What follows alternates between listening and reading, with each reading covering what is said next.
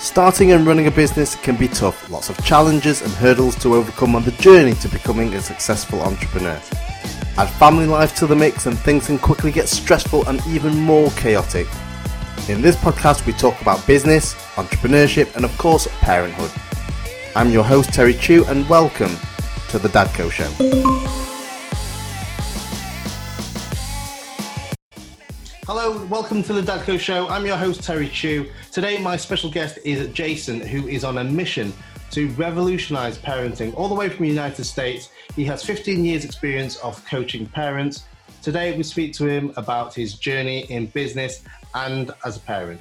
Jason, welcome to the Dadco Show. Thank you so much for having me. Just for the viewers uh, uh, out there, Jason and I have I've spoken before, and I keep getting this wrong. I keep getting the time zones wrong. Uh, so, what time is it over there? Where are you? So right now, I'm in the New York, New Jersey area, and um, it is almost 11:15 a.m. Okay, good, good. Well, we are we are at the end of the the afternoon here, so we are uh, four fifteen ish over here in the UK, and we've got some terrible weather over here. What's it like over there in uh, in the New York State? Right now, the sun is shining. It seems like the weather's oh. in the uh, like 70, 75. It's, oh wow! Been, been raining over the past couple days, but today and yesterday have been beautiful. Wow, excellent, excellent. Okay, well, th- thanks for taking the time out of your uh, hectic schedule. Are you are you currently still in lockdown? Is it is, it still lockdown over there where you are? So the stay-at-home order has been officially lifted after uh, well, starting June sixth. The, the official you have to stay at home is, is done. And um, here in our state, in New Jersey, we are have uh, a couple of different phases, three phases to get back into you know uh, the the the old, the, new normal, I guess. Um, oh. But um, we're officially in what's called phase two of, of the programming for the state. So um, I look forward to in a week, I should be able to get a haircut again. Uh, looking forward to that. I've been trying to maintain the best of my ability, but um, I'm not a barber, so I definitely miss my barber. Um, but things like childcare has just opened this week. Um, they're anticipating after July 6th that um, uh, summer camps for children can go on. Um, oh, okay. And they're they're starting to like after July 7th, they'll have outdoor graduations for those seniors who are graduating for 2020. Um, so it's um it's definitely interesting times. You know, I'm just putting one foot in front of the other to see what comes next. Yeah, yeah, absolutely. Good, good stuff. Well, we'll cover a bit more about how you've sort of coped with the lockdown in your business and and, and parent and, and, you know and, and childcare. First of all, tell us a little bit about your line of work and the industry that you're in. Absolutely. So, currently, my industry by by trade, I'm what's called a licensed clinical social worker and a parent coach. So, um, basically, I'm a therapist. Um, what I do is I, I counsel families, um, parents, and their children. Um, I particularly love working with ch- um, the parents of children in the age range of like 18 months to about 12. Um, I can work with teenagers. Um, I can work. I, I'm, I'm consider myself like a family worker. So okay. the client necessarily, the person I serve isn't necessarily the, the mother by her, herself or the father by himself or just the kid. I can do all those things. I have multi, you know, uh, skill sets. But sure. I particularly am um, moved to serve the family unit. It's that invisible thing that connects everybody. I see. Okay. And and how long have you been doing what what, what you've been doing? So I've been in this line of work probably for let's just round it up to 15 years. Wow. Um, okay. Yeah. Wow. Okay. So do you, 13, but very close. Sure, sure, sure. And tell me about your family. You know, who's at home? I have I have a daughter. Uh, her name is Jasmine. Uh, she is two years and almost five months on the, wow. on June 25th. So um, she's uh, she's amazing. I mean, I probably speak hours and hours about her. Um, but right now, I'm currently a single dad. Um, things did not work out between her mother and I. However, we do successfully co-parent. Um, you know, uh, with the the current coronavirus uh, situation, um, her mother's job is um, not open, so she's home. Um, I've always, for a long time, more or less worked from home during the day. So my schedule hasn't changed much, but I have I have my daughter two days on, and then two days with her mother, and then two days with me. Because she's so young, it's not a good idea for a child not to see either parent. Absolutely, absolutely. Two to three days, you know. So we we successfully. The only reason I leave my house is either to go food shopping or to pick up my daughter and bring her. Um, so I don't have her today. In terms of uh, so two and a half, so I have uh, I have a seven year old and I have a, a just turned three year old uh, boy, three year old boy, and so I've got a boy and a girl, and so I I, I know the, the, the challenges of of both. How have you found, particularly you know in the current climate, of juggling work with uh, with with with a child of that age? You know, in terms of their you know their need for you? Absolutely. So i will start with a lot of my personal history has prepared me for this moment. Um, okay. you know when you look at me and you're like oh you know um, you know i identify as a, a, parent coach and you're like okay cool you got a two and a half year old. What's that? Um, so i've reached the stage where it, it's more important my history is more telling of why i'm so comfortable right now. And I, I mean, the actual stay-at-home order has not changed my schedule at all. So I, I prior to this, um, my daughter stays home. I'm, i have her during the day, prior to the stay-at-home order. Um, I'm basically the daycare. So I have her early in the morning. We have breakfast. We, we do some activities, watch a little bit TV. We have nap time. We have lunch. We get up. We do some more activities. So in essence, my schedule hasn't changed at all, other than I'm seeing her less than I used to. Um, I am a self-proclaimed child whisperer, and I will, you know, I'm in this 15 years, and I can't, I can't pretend that like, oh, it's so hard. It's so granted. When you, when you hear my history, it will make more sense. So I'm going to come across with a little bit of ego, but um, I have no child challenges. Um, it's a way of life for me. Um, it's literally I've had a very long driver's ed course to train to be prepared for my daughter. So I couldn't be more confident, happy, um, just overall amazed as a father. Um, of course, she has her challenging moments. No child um, is perfect, uh, but I feel fully equipped to handle anything thrown my way. Yeah, I think that's quite rare. That that you hear, you know, parents, especially you know fathers, say that you know that, that there are you know less challenges uh, than, than others. I think most. Um, I think a lot. I think I think there's a lot of stigma, you know, in the modern world uh, about parenting because certainly I think feel that a lot of parents feel that you know children are more demanding in terms of uh, their their their needs uh, today than say, for example, when we were children. I don't like to compare um, today's children with you know when we were kids because obviously my parents did the same with me because I, I think modern society moves on and you know the you know children live in a, a more complex rich world nowadays compared to say you know when you and I were perhaps children.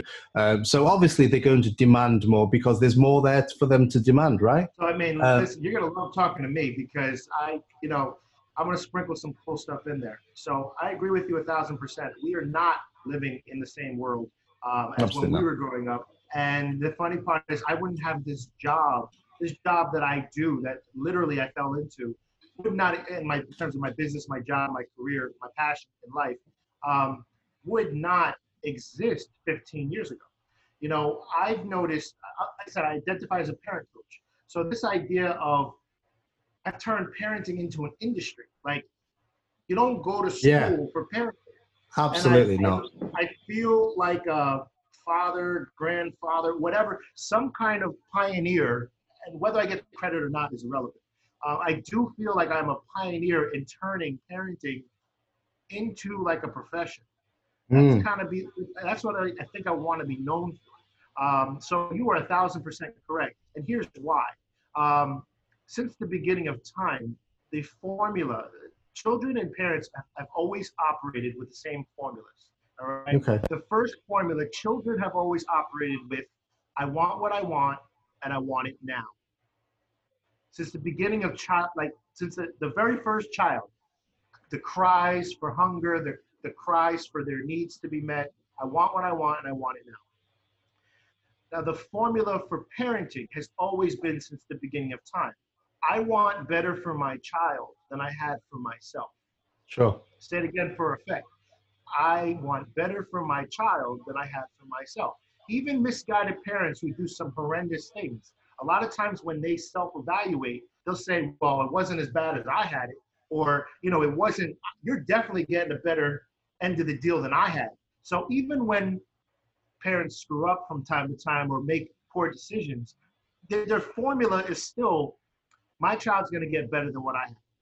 So what has changed is over time, we have gone through multiple different societies and because of technology, you know, we have this mom, we have this new mommy and daddy button that parents before us never had to face. So for example, we're a farming society. Okay, we're planting corn. We gotta wait five months. If if the the child was screaming, I want cornbread, I want cornbread right now, and it's it's 1852.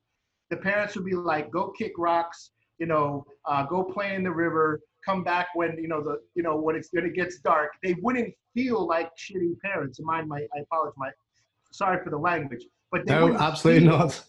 They wouldn't feel like they were doing something wrong. The corn bread was ready when the corn grew, when it was harvested, when the family, you know, got it, and then took hours and hours to make it.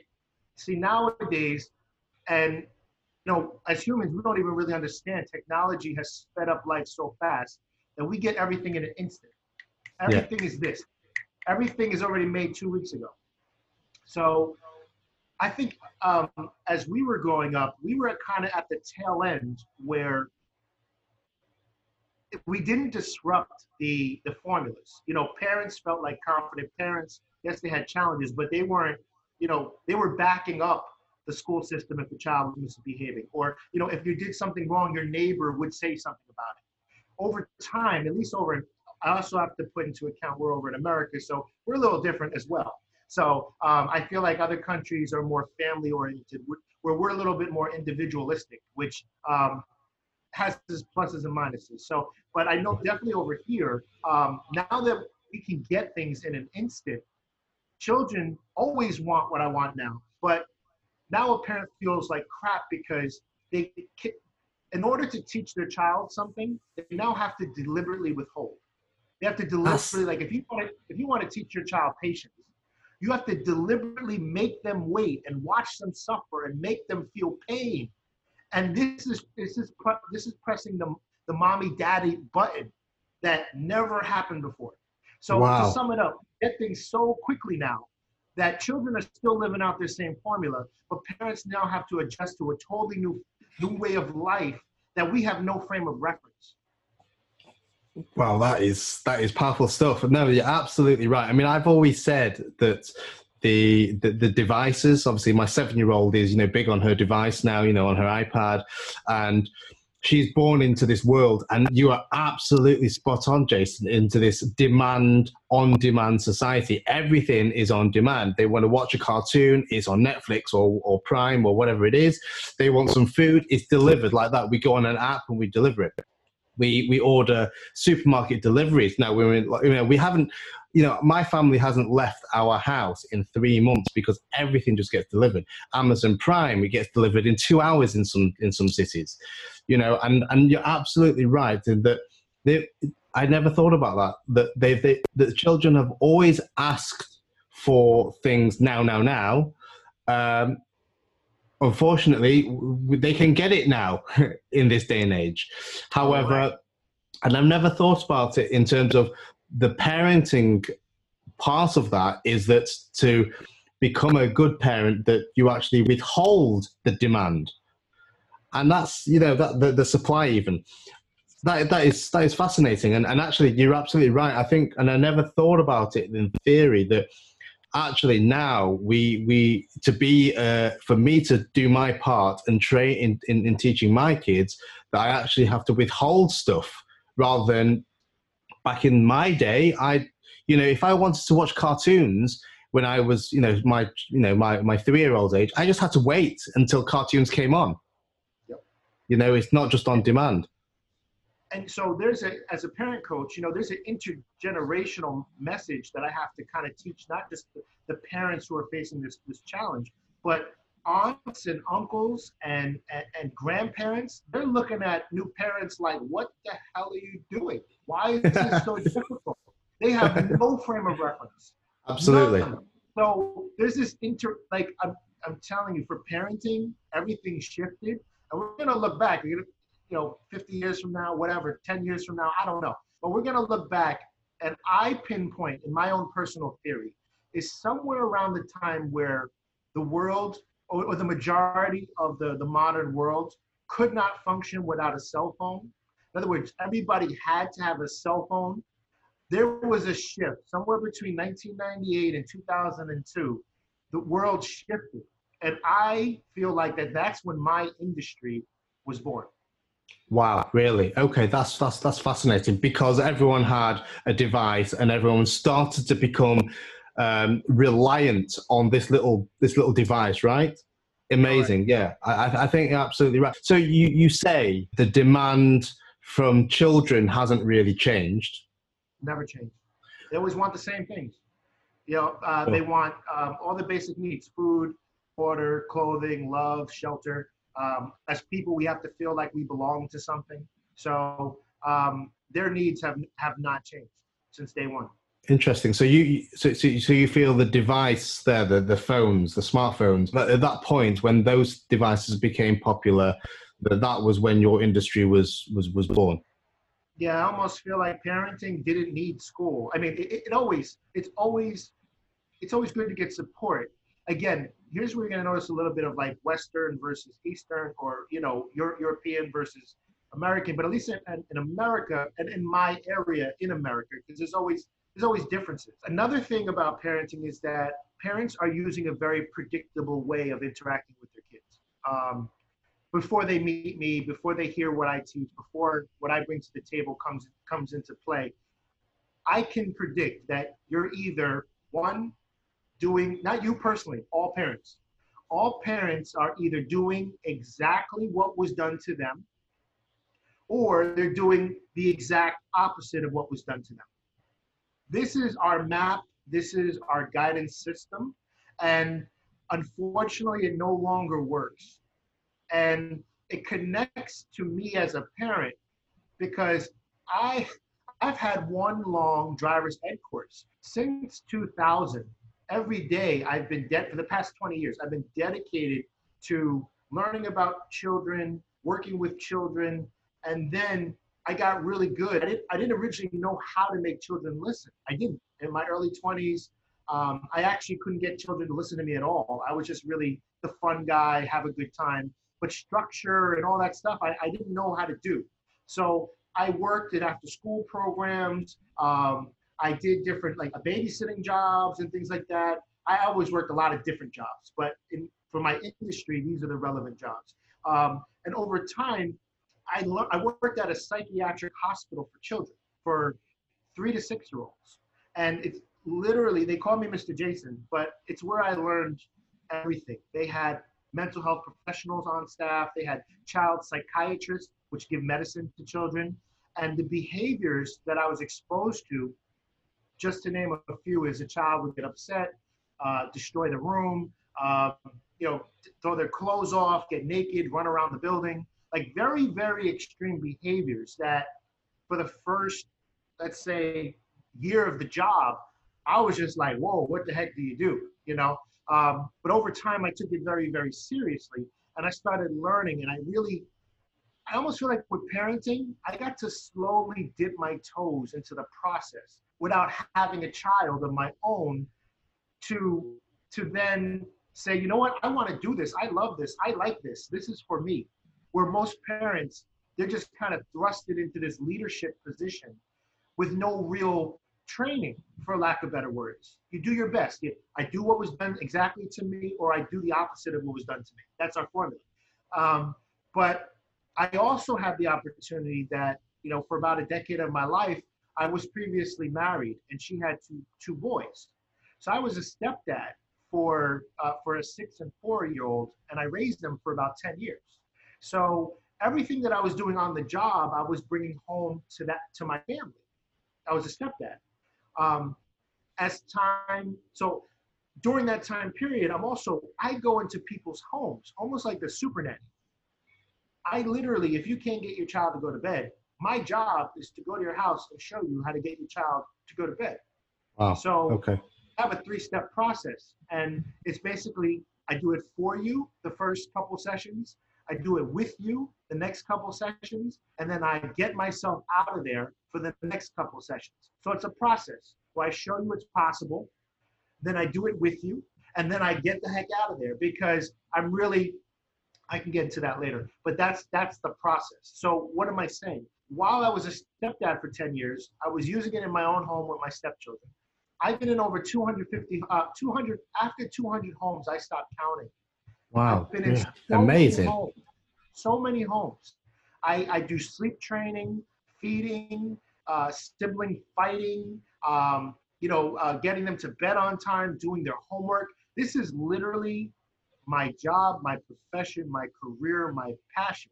So when you hear this superficial answer, oh, children are easy. This is nothing. It's a cakewalk with my daughter. I put it, I was in the trenches for 15 years. And I wasn't, it was on my own pace. It was uh, my own choice. And I was like, yes, this is for me. So I have a compassion for parents. It's like there's there's no heads up, there's no map except for Absolutely. that we're given. And they're just thrown into something whether they're ready or not.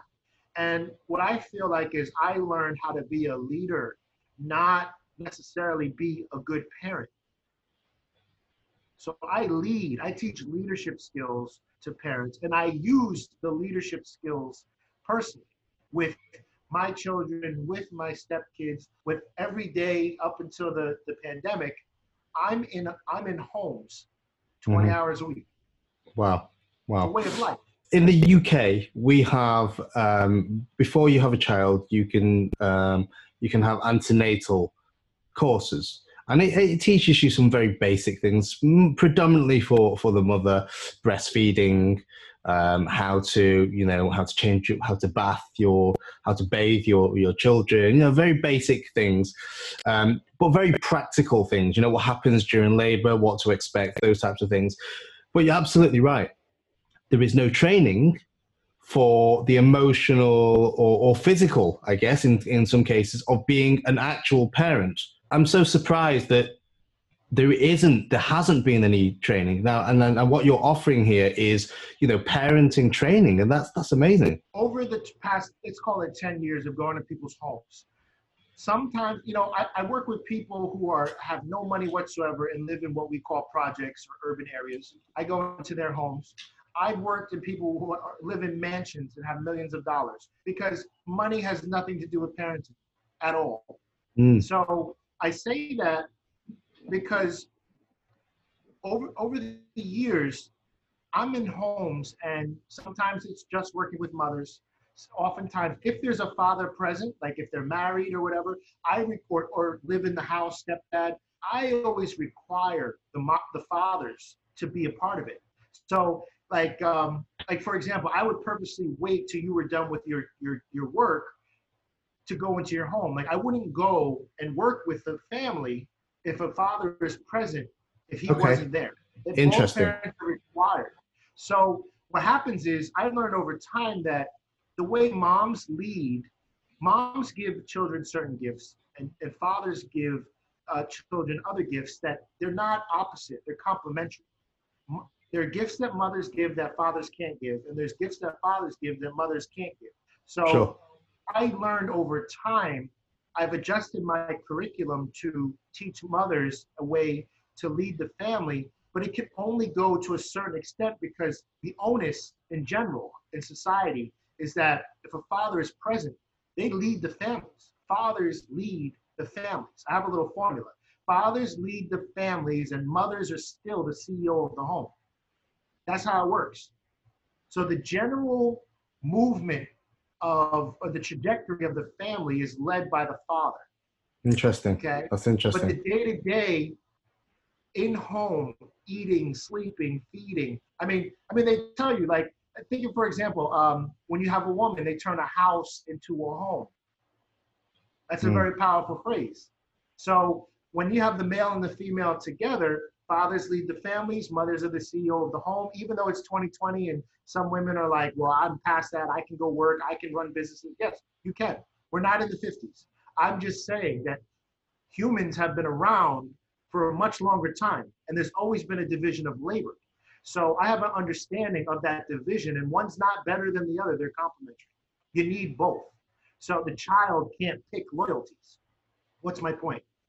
My point is, I've adapted a father curriculum because the leadership message to mothers is different from the leadership message to fathers. So with that, this is how we came across. Um, a spin-off of my company, which is called the In-Home Parent Coach, I, I've created a program called Fathers Leading Families. Which so is how we which is how we met. This is how we met. Right. So when you're like, what's up? You do what? What's your name? Do I know this guy on the other screen? It's because we met under the umbrella of the company, the Fathers Leading Families, which I started about 10 months ago. Okay. And I'm a therapist by trade. I understand that men are not very big at sitting down and talking and sharing their feelings. But I, as a guy, I've never had challenges getting fathers and men who um, involved who want to be involved. So I'm using that to my advantage, and I I basically started an Instagram page and made it a virtual support group for fathers, without calling it a support group. Yeah, sure. It's fantastic. Uh, that's that, that's how we met. In fact, I, I can't remember if you found me or I found you. I, I can't remember which way. It doesn't really matter. But what you know, the the messages that you share, you know, some of the interviews that you do. You know, I've been on your show, I've been on your you know on your live, um, and and I think it's I think it's a, a great message that you're you're you're, you're trying to share. What of all the parents, of all the fathers that you've um, either coached, mentored, given advice to, talked to.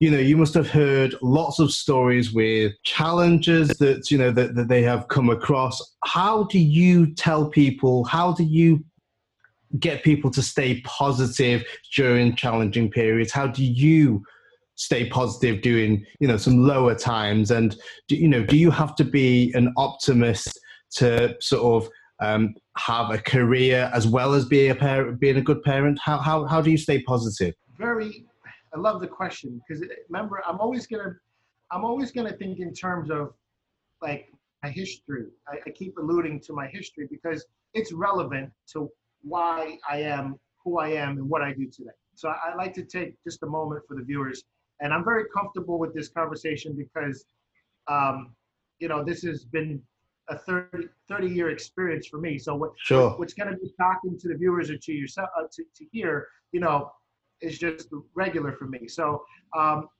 part of my drive in general is that when I was young, I, I call myself an adult survivor of early loss. It's the best way to call it. So um, I'm going to go right through it in a, in a, a rapid fire, you know, uh, sure. like, whoa, go whoa. ahead. So, so uh, my first memory was a year and a half um, waking up to the death of my brother. Uh, oh my baby brother was um, he was about a month old, something like that. Um, my mother woke me in a panic because I pieced together later that is because my brother died.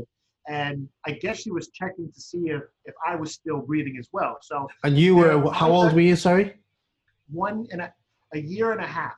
Wow. I, I remember the emotion. I don't remember much, but I remember the emotion of being woken up in an extreme, not a fire, not a literal fire, but an emotional explosion. Sure. Um, and that that's my first memory. You know, um, from there, as time went on, my my father passed away when I was six, and then ten months later, my mother passed away when I was seven. So by the time I was seven, my immediate family was all gone.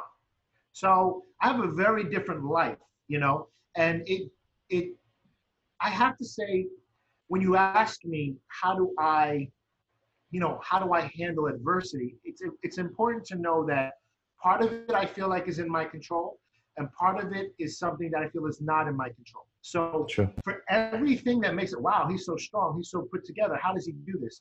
I really feel for myself that part of it is my temperament, my natural personality, um, you know, um, and part of it is something that something bigger is looking out for me, and I don't control it. So always think when you hear me, if you hear like arrogance or ego, it's because that's the part that I feel like I had some control over.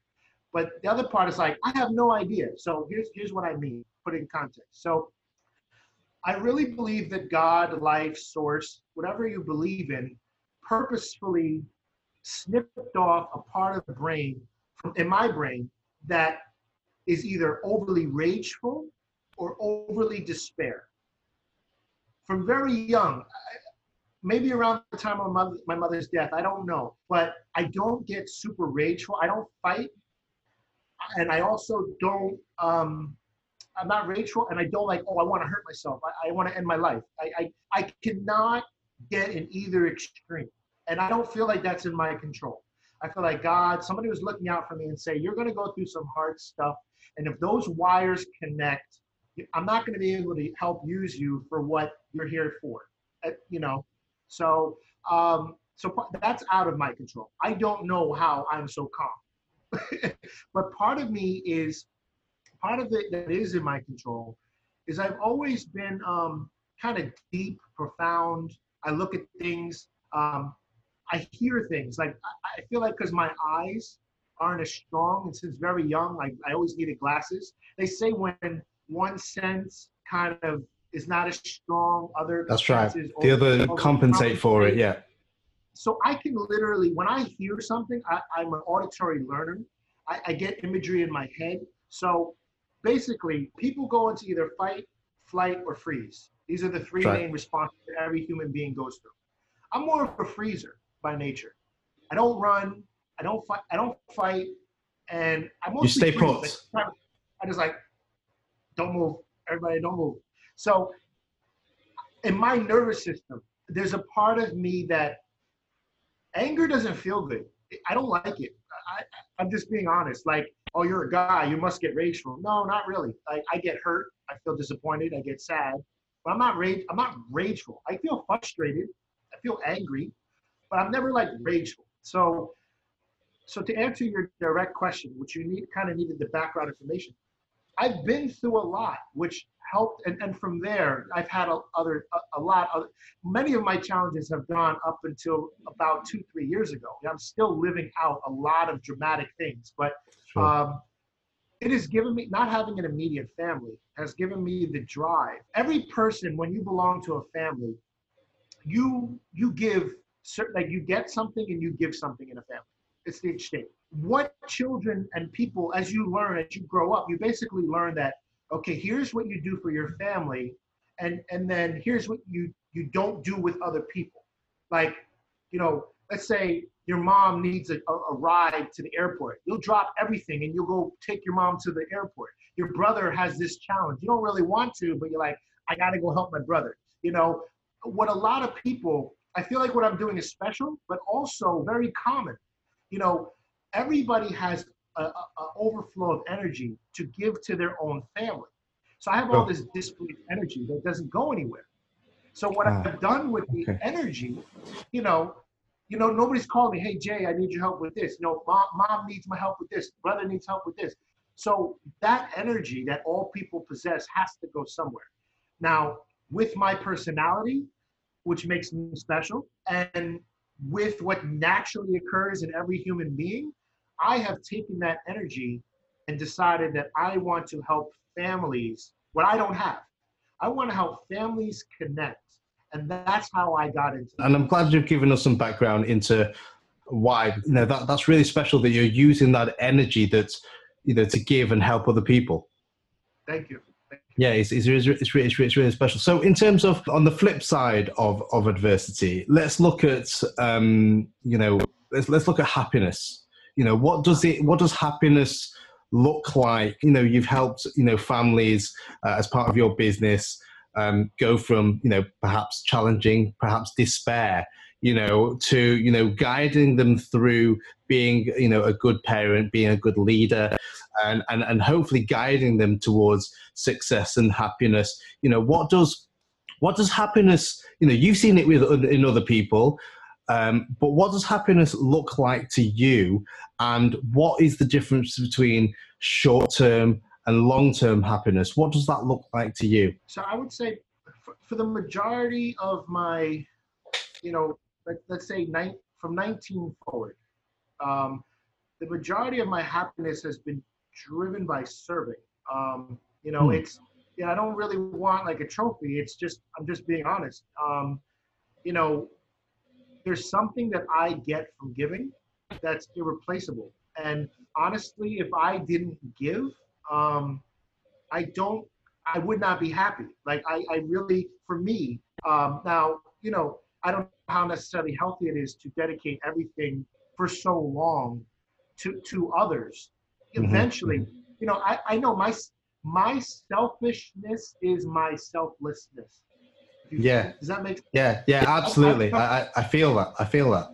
So that's what my happiness is. Now, over time, I'm trying to pull back that a little bit because it, it's it's come at the expense of, of some. For example, I don't know exactly what makes Jason happy. So, I, I probably for the past six months or so, I've been working on finding out what that is. Um, mm. I know that I'm artistic. I, I, I love to uh, I used to love, I went to, originally I went to school for art to draw and paint. I haven't drawn or paint since, since, since college, which is, you know, now we're talking about, so 98, 99, 2000. Uh, I haven't painted since then, but I, I love to paint. Um, I, I like to draw. I love music. I used to make music, um, hip hop, R&B type instrumentals, um, but I haven't done it for years. Um, my daughter absolutely makes me happy. Um, I'm just on a quest to really figure out in life what what kind of fills me up that more than just giving. You know, I I know it must sound so crazy, um, but I'm really one of those people. If you, you, check the resume, it's a very long time giving, um, uh, being other directed, being self directed. But um, I know that whenever I I love water and swimming, you know, it makes me happy to be around water. Um, as I don't, you can't really tell in the background, but there's a painting of an ocean behind me. Um, and I think I'm really, I'm trying to, I, for, I love the question because that's the question that I'm working on answering currently. Yeah, I think I think a lot of people are trying to, which is why I wanted to ask that because I think a lot of people don't ask don't ask themselves because you know a lot of people are, are working are you know are working living life and, and just generally moving so fast and you know life just goes by so quickly that they don't ask the question. You know what makes me happy? Uh, they don't even know if they're happy or not. You know i think most people don't know if they're happy or not. You know they which is why i asked you know is the short term and long term happiness. You know we go through different stages in our lives. We go through stages where you know career is the only thing that's important to us. So you know achieving things in our career make us happy. Then we become parents. And like you said you know your you know jasmine makes you happy. And and and and, and at certain stages you have different levels of of happiness. Um, and and different things make you happy which is why you know I, I want to ask you the question because you've seen so many parents you know go through this journey. So, so on, on that note you know you know you you've gone through you know a level of to yourself. You've um, you've you found you know your passion of you know serving um, and helping others and family. You know you kind of know what's uh, makes you happy now. You've seen other people be happy and what makes them happy uh, career and business perspective is happiness and success the same thing? You know can you be successful at your career and is that what makes you happy? Is success and happiness the same thing? So that i i think they're both very different things. Um, you know people can be successful like in a certain arena multiple arenas. So you, i'm not saying you're just successful in one thing. You can have multiple successes and success is when you're successful it feels good it doesn't necessarily make you feel happy. That's why you have people with tons and tons of money who give it up for for various reasons. Um, so you know, I definitely agree that success and happiness are different. You could be successful and happy, but you can't. You, you might not necessarily be successful and happy.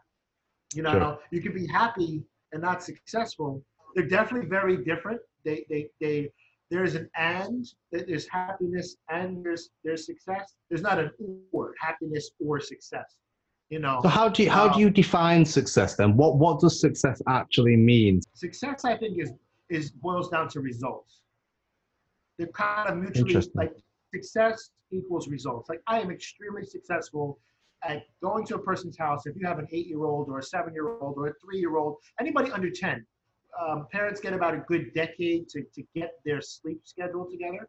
After that, the, the, the rhythms, the archaic, I, I'm not saying it right, whatever rhythms that, that we, we fall into for sleep patterns are kind of established. So if you're under 10, the younger the better.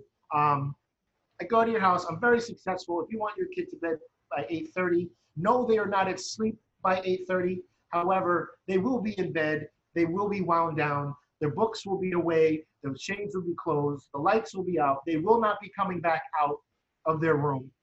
And they are in their bed. And then maybe 15, 20 minutes later, they'll be knocked out. Because they, they calm themselves down, the child calm themselves down enough. I'm sorry. The parent created an environment for the child to be successful to go to sleep. So um, I, I, am not sure if I answered the question. I, I lost. Yeah, yeah, you did. I mean, to be fair, yeah, to, yeah you did. You can be successful at basketball. You can be successful at routines. You can be successful. Success is much easier than happiness. It's much easier to be successful. I think that's yeah. why people get driven to success. Right. Yeah. Yeah. I see. I see. Because because because there's a level of control, I guess, on over success you can do.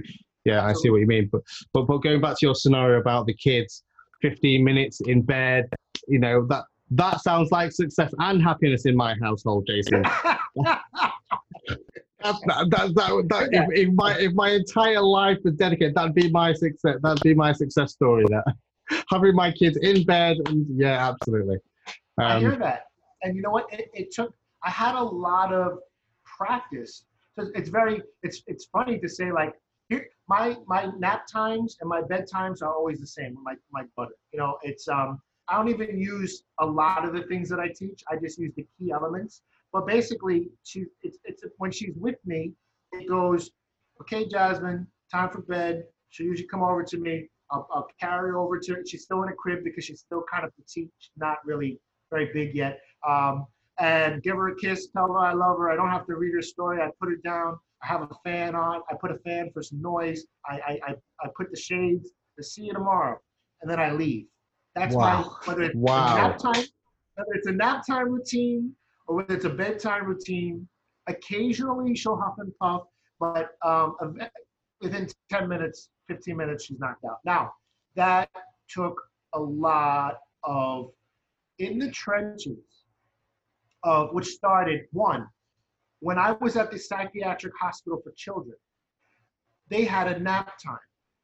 It was a time where they had to go to bed. So I went through all the stages that I think a natural parent goes through. It was super frustrating. Some kids would knock out right away. Other kids would run around the room. Some of them I had to bring them back to their mat. Some of them, if I didn't sit next to them, they were going to get up and wake up the next person. Um, some some of the kids I had to gently like keep them laying down. Sure. Otherwise, they wouldn't calm down because they needed some kind of like pressure on their back. Yeah, yeah, yeah. Some kids do. Some kids do. Yeah. Right. So I was being trained as a parent in a psychiatric hospital without knowing it. Yeah. So yeah. yes, kudos to me. But I also learned. I was also teaching kids how to self hypnotize. Um, so I would train them to like lay down flat on their back, like lay like a pencil. So kids are very concrete. So I didn't know this from the beginning. It developed over about 18 months.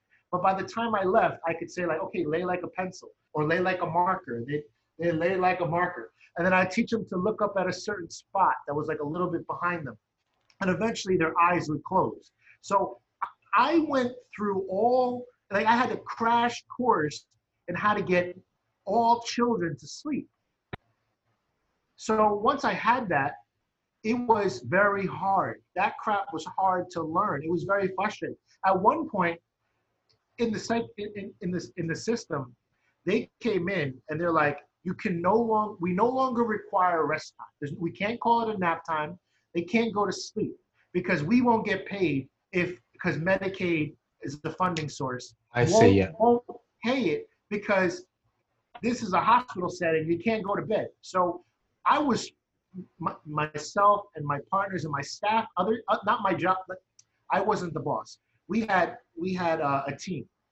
Every teacher, we were called activities therapists. Every teacher was floored.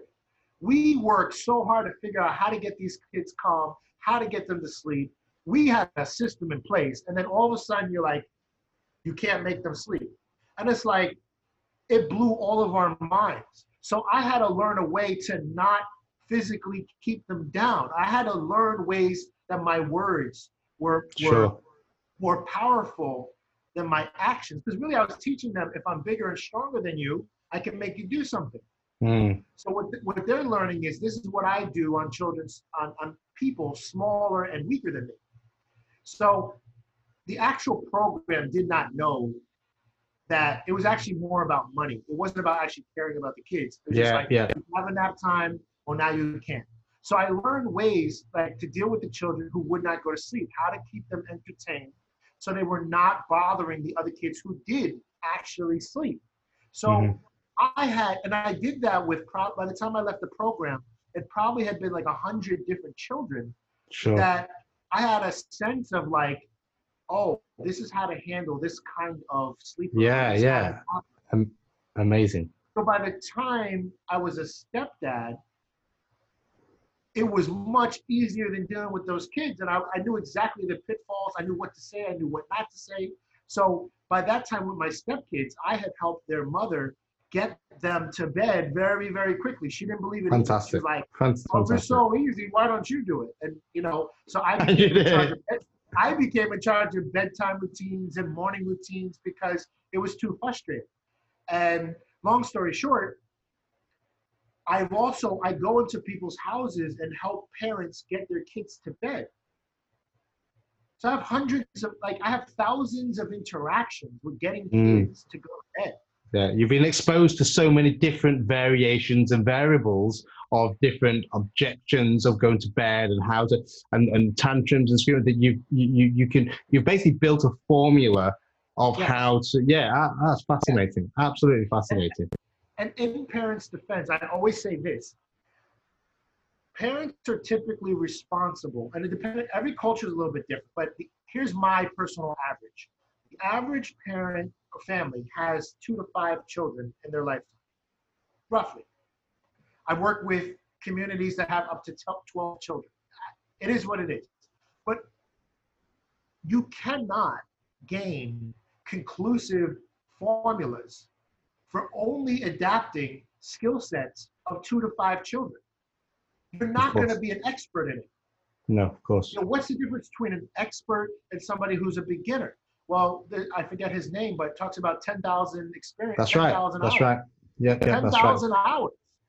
Hmm. I got my 10,000, like I got my 10,000 hours Yeah. plus and I don't stop. I do it every day. So That's- when I walk in, I'm like an NBA basketball player. when yeah I yeah walk in, skill set is of a high um, professional hockey, professional soccer. That, and the thing is, we don't. The bar, we people don't really care about that. They want their kids to listen, but nobody wants to live to be an all-star NBA, NHL, you know, soccer league level parent. It's just that's not what we're built for. We're Yeah. humans. The bar is pretty low. If the bar was that hard, we wouldn't survive and we wouldn't continue to live as humans. So I fell into all this and I just personally love it. I just love it. that's I fantastic I treat it like a sport. yeah yeah that's that, that's that it, of all the things that you've gone through from as a child growing up to helping uh, to, to working in the psychiatric hospital and, and working in your you know building your career your skills um, and to now you know running your own uh, you're, running your own, your own show, having been a parent yourself now, having brought up, you know, your stepkids. Of all that experience, what would you now, knowing what you know now, what would you tell your 18 year old self? First and foremost, I cannot tell you what's going to happen because you will not, you will choose to not participate. So I am deliberately not going to tell you what you're going to experience for the next 12 years because you will not make it to where I am right now if you know what's ahead of you. That is honestly, Very good. you know, very that good. might be one, two, that might be That's one, two, and three. Yeah, yeah, that's very good. Yeah, no, that's that's very true. That's very true. That's very that's very that's very true. Actually, I never thought Live about it. that. live it, experience it, and just know everything's gonna be okay. This is the second thing. Live it, experience it, everything's gonna be okay.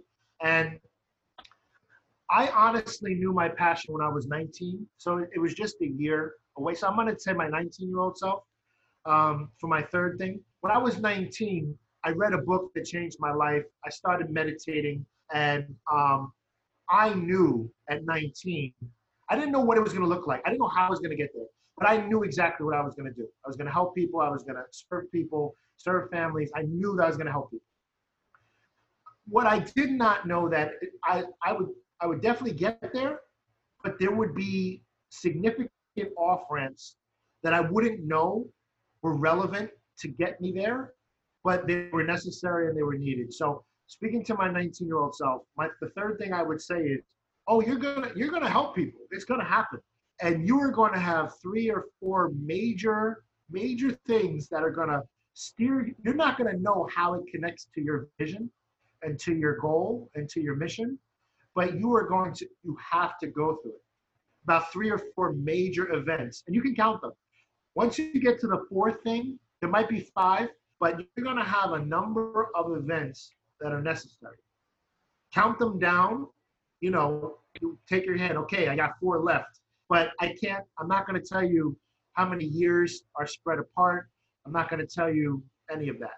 So that's those are the three things I would tell myself. Fantastic. I think that's I think that's I think that's absolutely excellent advice. Not to tell yourself exactly what you're going to go through because you won't go through it. I won't. Hell no. I say That's that with passion because we want, you know, we want, we want what we, we want, and we want it now.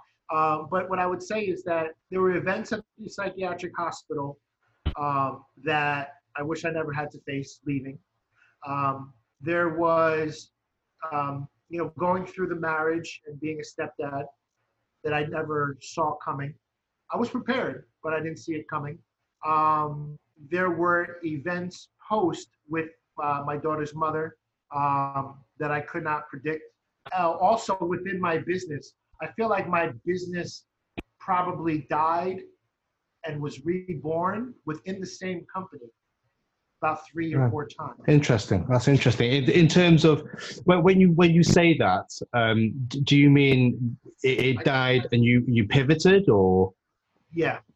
Yeah, Um, interesting? So, so for example, originally my, so originally I worked at an agency where for eight years that I was able to develop my company, the in-home parent coach, on the side. So I had the flexibility. I advise you never jump from one thing if you don't have something set. So I did. I was just young enough, you know. Uh, by the time I was 30, I, I well, I, I officially worked for myself for the past five, six years. But prior to that, I spent eight years working for somebody in the same industry that I got a lot of freedom to iron out the kinks of how I was going to run my program. And then once it got set up to replace that income and go beyond, it was a natural progression to leave the job. So that was the that was the strategy. Then when I got the job around 2010, let's say 2010, um, I started making uh, connections with the, the counties, um, state level government to give referrals and to provide in-home therapy. So originally I was hired as a parent coaching company. I go in, I teach a 12 week program, um, and the actual organization paid for it out of their pocket, what was called flex funding. So the state, the government didn't pay for it, but they did out of their pocket. And I see. for the first like two years, I had got like 25 parent coaches working my program. I was doing it myself. It was in one county, and I put all my eggs in one basket. And then there was a governmental shift in terms of allocation of funds, where those organizations were not, they didn't have the same amount of funding, but they had an increase of children that needed services. So they could no longer provide what was called flex funds. Think of it like a big petty cash. That's right. That's right.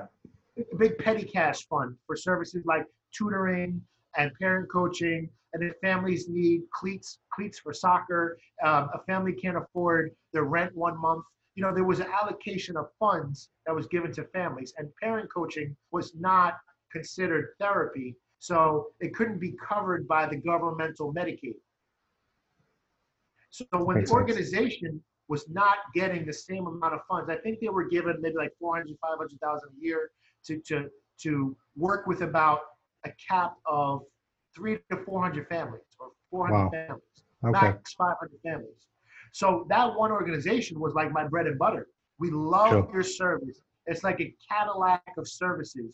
They said, you know, build your parent coach team up. You know, I thought that was all my business was ever going to be. In one county, in part of the state, our state has 15, 15 counties. So I put all my eggs in one basket.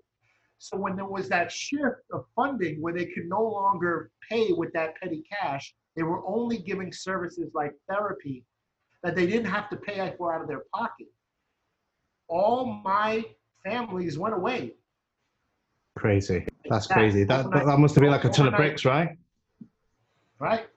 Now, luckily, when I when I was building up that parent coaching method, the state had a window of time where they allowed they allowed you to apply for working to to get funding to be a provider that Medicaid would pay for. Sure. So while I was developing the parent coaching with no real security, I then I caught the window and I applied to work with basically children with developmental disabilities. So around 2013ish, I started, I raised my hand and said, I can work with children who are nonverbal, aggressive. They um, they don't like um, they could be from two all the way to 19 because my parent coaching skills, everything I had learned prior to, had prepared me to work with children who are what we call intellectually disabled uh, or, or um, intellectually dis- uh, developmentally disabled, intellectually disabled. Previously in the past, mentally challenged, way, Sure. way, way in history, uh, mentally retarded. We don't, we can't say that anymore. But developmentally, intellectually um, disabled. So all my skill set for working with children who had out of control behaviors, even though they didn't have the developmental disabilities of autism, the same strategies worked with the kids. So Mm. I started personally doing, my model has always been the same. Parent coaching, I go in, show I can do a great job, get the results, and I get filled up. And then they're like, wow, you do such a great job. Like, but I'm full, but I hired some people and they, they're working my method, my system, send them out. It's always been the method. So for parent coaching, that's how I built the parent coaching. With the therapy, I did the same thing. I did not originally know that parent coaching, the skill set for parent coaching was going to help me with the, with the children with developmental disabilities. It was like I made a educated guess that I could do it. Um, and I'm glad I did because that was the birth of kind of the company that I have now, which has emerged to providing parent coaching services, in-home therapy for children with, uh, um, depression, anxiety, mental health disorders, and the majority of my business now is is in-home therapy for children with developmental disabilities. So it has my own company, all under the in-home parent coach, had to reinvent itself about three times before Wow. the pandemic. Yeah. That, that, I mean, that's fascinating because what you've done there is you've just adapted to the environment. You just adapted Yes. to the, the, the, the demands. You've adapted to, you know, financial constraints from, you know, from funding, uh, and you've basically adapted. And actually, all those challenges, all those restraints, and all those um, hurdles has actually helped you develop uh, the home the in-home parent coach brand, right? Correct. I'm so happy that we actually we, we covered this because obviously we, you and I have been I've been wanting to you know I know that we, you know you interviewed me um, some time ago before the whole pandemic um, and I've been really wanting to now follow your posts but I think today's chat has really been an eye opener in terms of um, your own journey uh, not as just as a parent, but as you know, I, I, guess you've been a parent for a long time, like you said, without actually being a parent. That differs a lot from a lot of my other views in that, you know, a lot of people, when they're uh, parents, they get thrown into a situation, but you've been living this life all the way up to becoming, before becoming a parent yourself. So it's, it's, yeah. it's, it's, it's, it's been fascinating. It's been fascinating. That's why I have so much compassion for parents. It's been an absolute pleasure uh, to have you on the show. Um, I've learned a lot today. It's such a, an honourable thing that you're doing at the moment. Jason, thanks for coming on the show. Thank you so much for having me. You have a great day. Hope you enjoyed this podcast. If you did, I'd be really grateful if you'd give me a like or a review. For more exclusive content, hop over to my website, dadcoshow.com. Bye for now.